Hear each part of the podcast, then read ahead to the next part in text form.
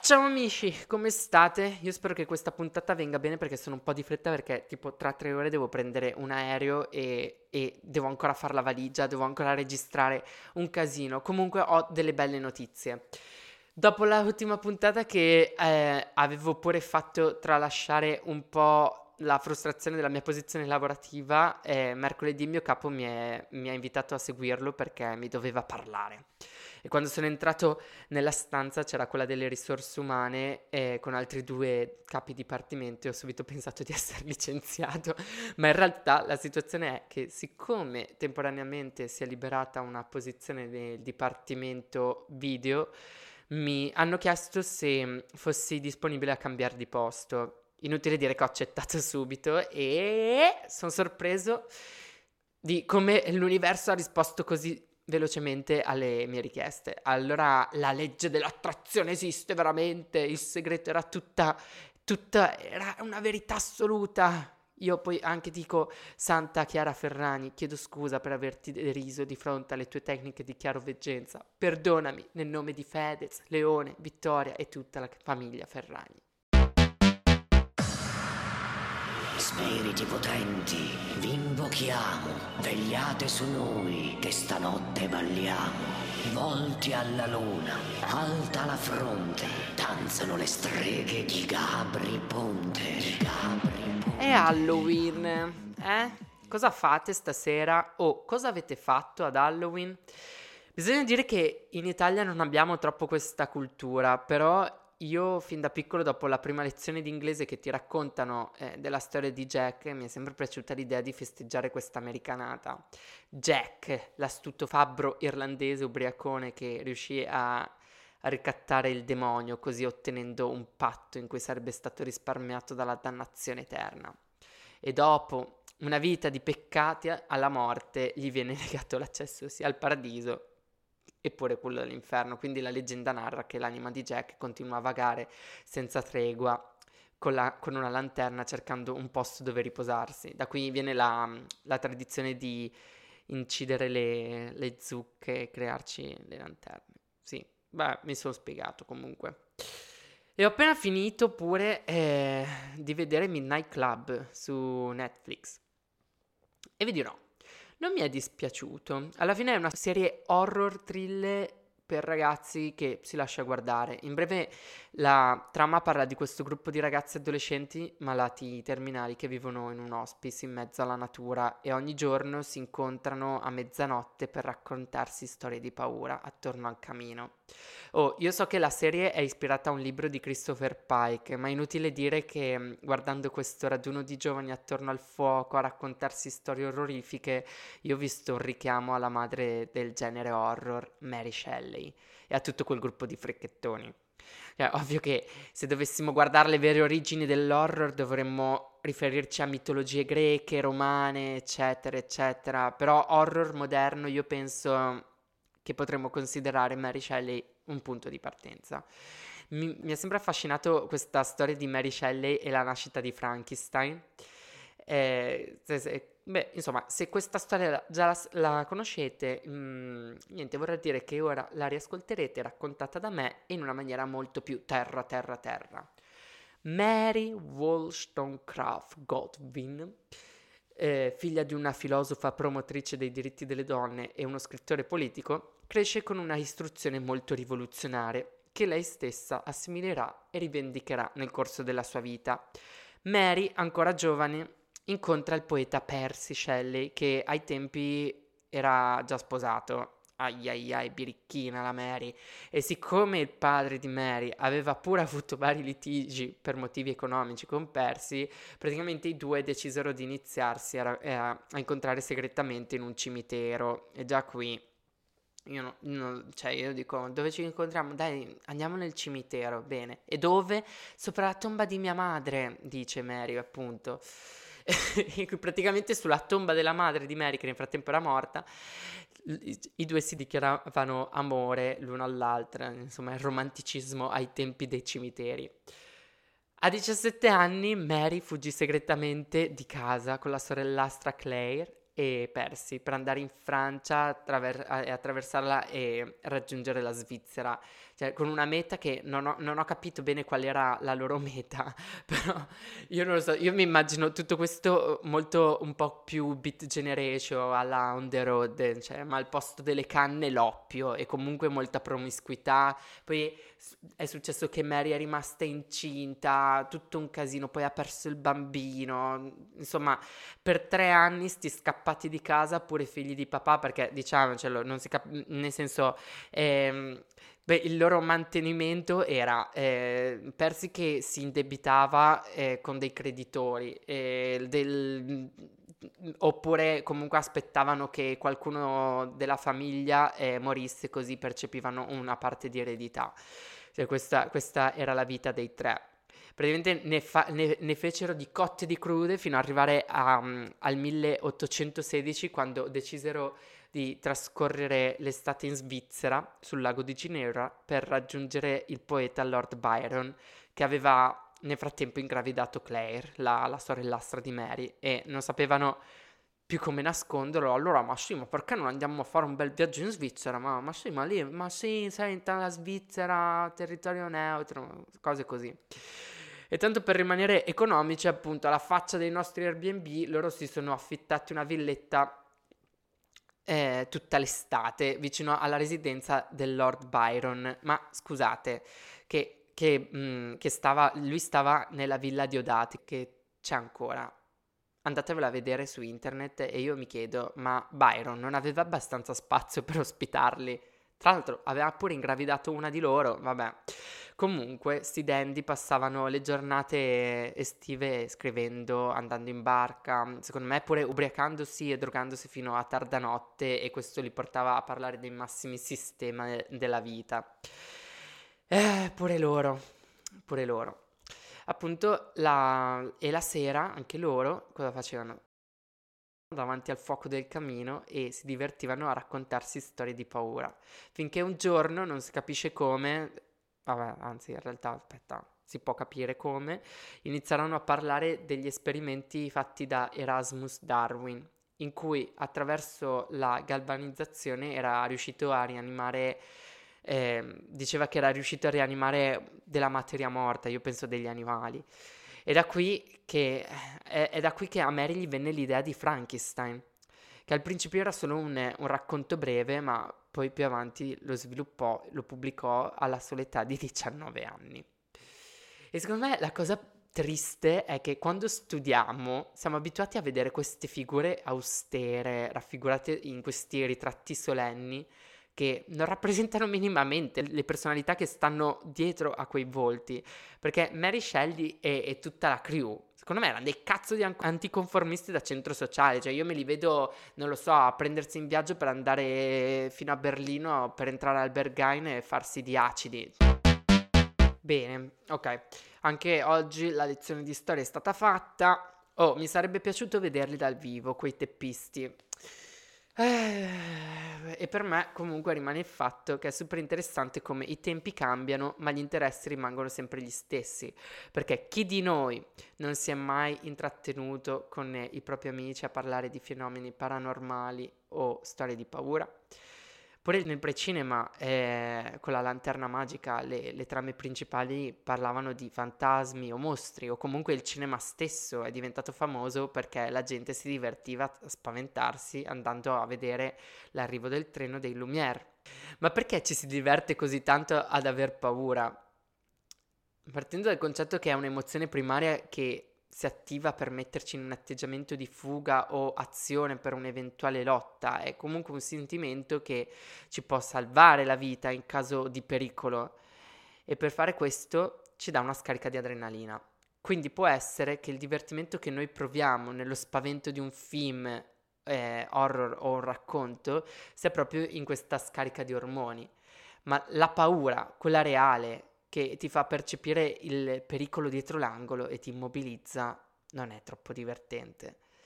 Tipo quando nel mezzo della notte sentiamo un rumore ambiguo nella stanza, credo che possa essere successo a tutti. Io mi guardo attorno, ma non scendo dal letto neanche se mi pagano.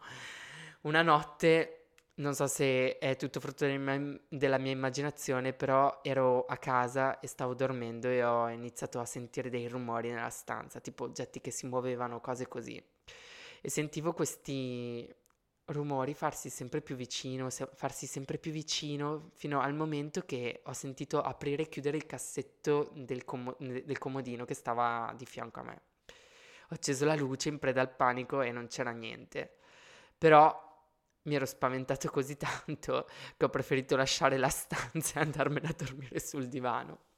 A me tutto il mondo non visibile inquieta molto, perché credo che esista. In più, la ragione che ci siano queste energie che vogliono interagire con te, per me è di difficile comprensione le intenzioni che hanno. Vengono a trovarti nel bene o nel male.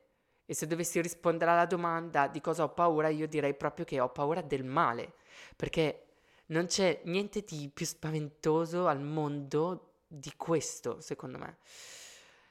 Di qualcuno cattivo che ti può pure uccidere senza provare a- a- e- empatia o comunque che agisce sempre a discapito degli altri.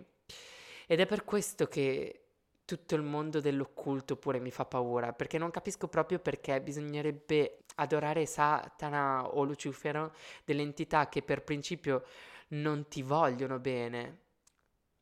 Comunque ora mi fermo perché eh, se no vedo che il rischio di diventare la seconda Radio Maria è proprio dietro l'angolo. Io non so se esiste il paradiso o l'inferno, ma nel dubbio preferisco stare più lontano possibile da tutte quelle cose in cui percepisco che ci sia del male, ecco. E mm, il voler bene alla fine è gratuito e ti evita molta apatia.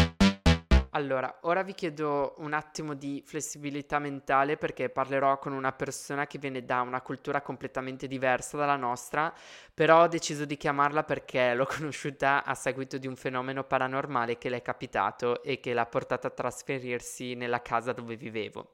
Si chiama Cecile, viene da Hong Kong, non parla italiano, ma con lei c'è Silvia che ci aiuterà per la traduzione. Ciao Ceci! Ciao everyone, ciao Maleo. Come già anticipato, io e Ceci ci eh, siamo incontrati perché lei viveva in una casa dove diceva di essere arrivata a non riuscire più a dormire perché uno spirito di una ragazzina la tormentava ogni notte. E ormai esausta e spaventata si è trasferita nell'appartamento dove vivevo e mm, così siamo diventati coinquilini per un periodo. Quindi spero di poter dire apertamente che tu credi nei fantasmi, ma soprattutto vorrei capire con te quali pensi che siano le intenzioni di queste anime nei nostri confronti. Yeah, I believe, of course. Sì, ci credo, ovvio, ci credo molto, perché nel corso della mia vita mi sono successe molte cose che mi hanno portato a credere alla loro esistenza. Some is uh, Penso ci siano due tipi di fantasmi, alcuni sono buoni e altri cattivi.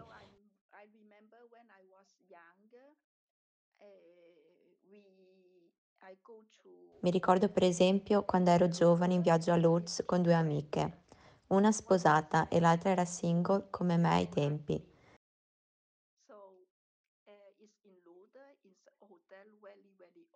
Dormivamo in un hotel molto vecchio e fin dal primo momento che ho passato la soglia della porta della nostra camera ho iniziato a sentire che qualcosa non andava. Poi però la sera abbiamo iniziato a chiacchierare fra noi, fra noi tre.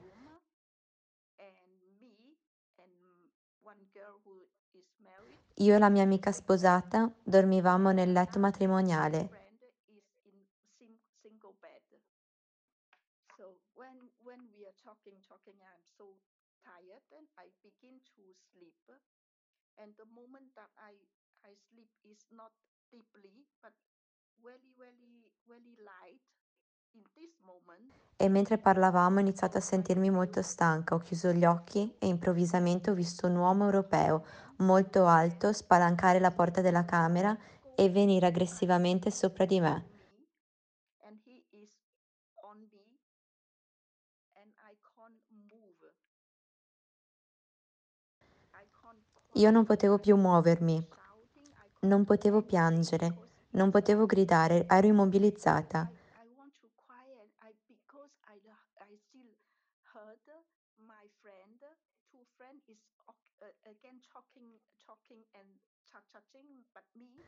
Ma continuavo a sentire le mie due amiche parlare tra di loro. but they are already, they are not sleeping, but they are talking. Yeah, so, so me, I said, okay, uh, I, I pray. Allora ho iniziato a pregare come potevo nella mia maniera, come io conosco.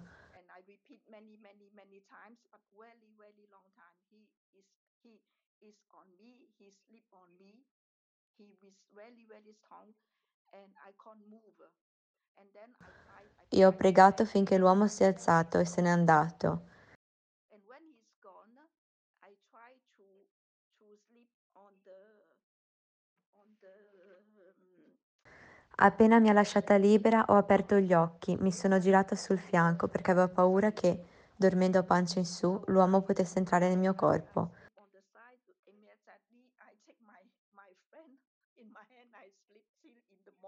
Poi ho preso la mano della mia amica e ho dormito fino alla mattina, tenendogliela stretta.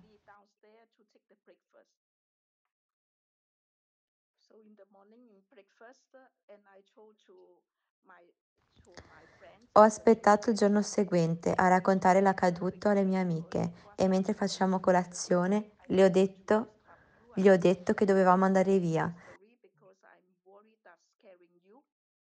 che dovevamo andare via da quella stanza. morning and we will leave soon. I, I tell I tell her I tell her uh, my, tell to my friend I said I have somebody is sleep on me and I can't cry and I can't do nothing. And and my friend E la ragazza che dormiva nel letto singolo era stupita perché anche a lei Oh la stessa notte ha visto un ragazzo che dal mio letto si era spostato su quello in cui dormiva lei, ma non le aveva fatto nulla. E questo è successo prima che io mi sposassi. Ecco la mia esperienza a Lourdes. Before I married. Cioè, questa è la sua esperienza a Lourdes. Invece che vedere la Madonna, lei ha visto un ragazzo europeo. Oh yes, uh, we, we I can feel this European guy. I can't see the face, but Ti giuro, era molto alto e pesante. Riuscivo a vedere pure il suo volto. direct from the door till on me. I see it.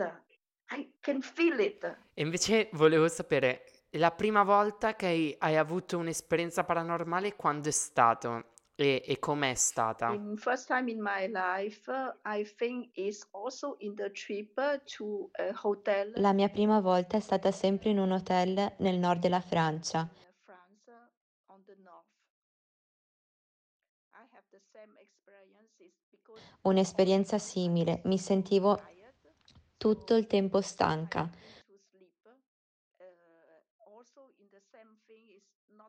Una sera, quando ho chiuso gli occhi, ho sentito una donna che stava sotto al mio letto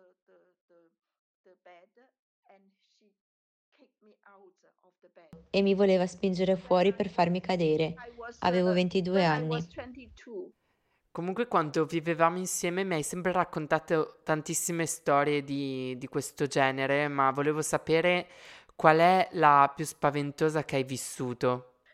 The scary one is uh, when I was uh, with my husband to New York and his uh, L'esperienza più spaventosa è successa quando ero a New York con mio marito a visitare suo fratello.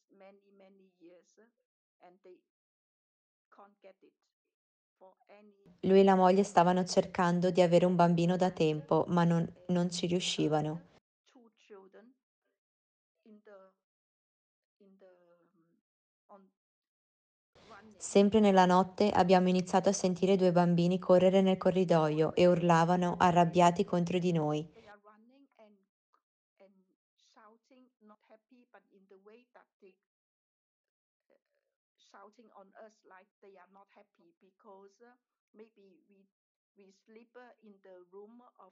Forse perché stavamo dormendo nella stanza del fratello. Anche lì non abbiamo detto nulla, fino al nostro rientro a Parigi. Poi l'ho raccontato a mia suocera, che ha informato mio cognato e all'inizio non ci poteva credere.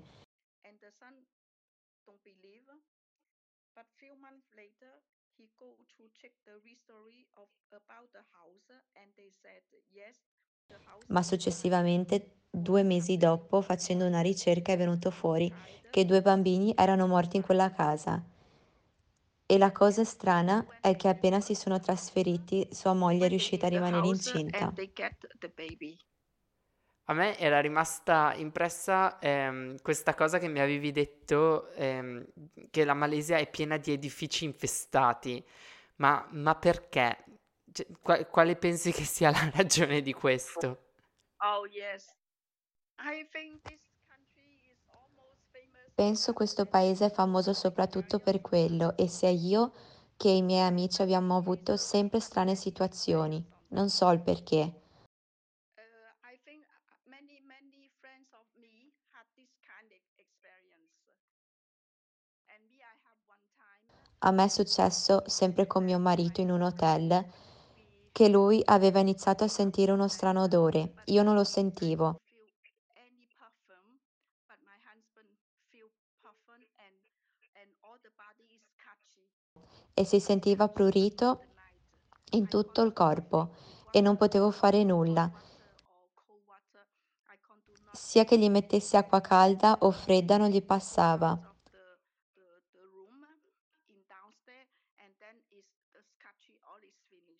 Poi alla mattina appena siamo usciti dalla stanza è passato tutto. Husband, yes.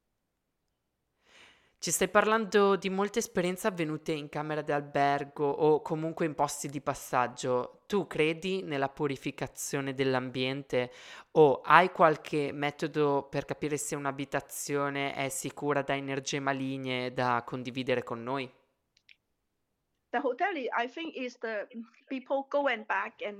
Il fatto che queste cose accadano spesso negli alberghi, io penso che sia perché sono posti di passaggio, dove molta gente va e viene portando con sé le sue energie.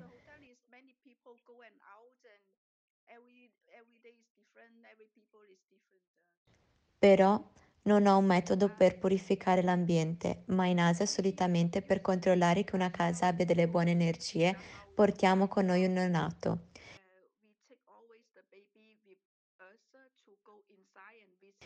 If E se il bambino inizia a piangere costantemente e non si ferma, vuol dire che la casa non ha buone energie e forse è meglio cercarne un'altra. Molto interessante. E invece ti volevo chiedere, qual è la tua più grande paura? The A me i fantasmi spaventano molto e mi preoccupano Worry is this. Uh, yes. And feel feel somebody uh, sleeping perché sentire qualcuno che si sdraia su di te e ti immobilizza mi spaventa molto. Ehm, io mi sento una persona che cerca di essere il più oggettiva possibile. Ovviamente se sento un rumore nella notte mi spavento, ma cerco sempre di dargli una giustificazione pratica. E probabilmente mi spaventa di più essere in strada e avere la sensazione di essere inseguito da una persona rispetto al rumore, a un rumore nel buio durante la notte. Perché la paura tante volte nasce da un'angoscia che la nostra testa crea e elabora nella sua maniera e non riesce a trovarci una spiegazione. Ehm, perché, per esempio, anche sentire un, ehm, un sussurro nell'orecchio durante la notte, cosa che mi è capitato, non mi sono spaventato perché gli ho dato immediatamente la spiegazione logica che era un'allucinazione uditiva che può succedere, mh, nello stato di dormiveglia, soprattutto se ascolti molta musica durante il giorno. Tu invece sei più spaventata dal non visibile, giusto? Yes. Con questa consapevolezza. Yes! Ok. E invece quando è stata l'ultima mm, volta che hai vissuto una di questa, mm, di queste esperienze?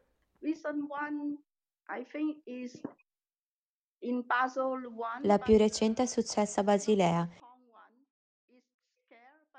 Mi ha spaventato, ma non come le altre volte. yeah. I I think conclude is I think Credo che la conclusione sia che quando siamo molto stanchi possiamo venire più facilmente a contatto con queste entità.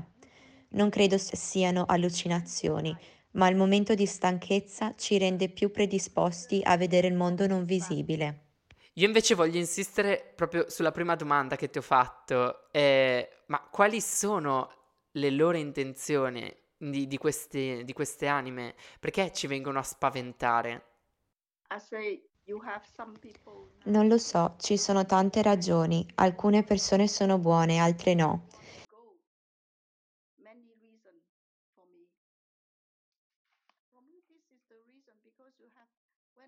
E quindi alcuni vogliono rimanere sul mondo terreno ed altri no.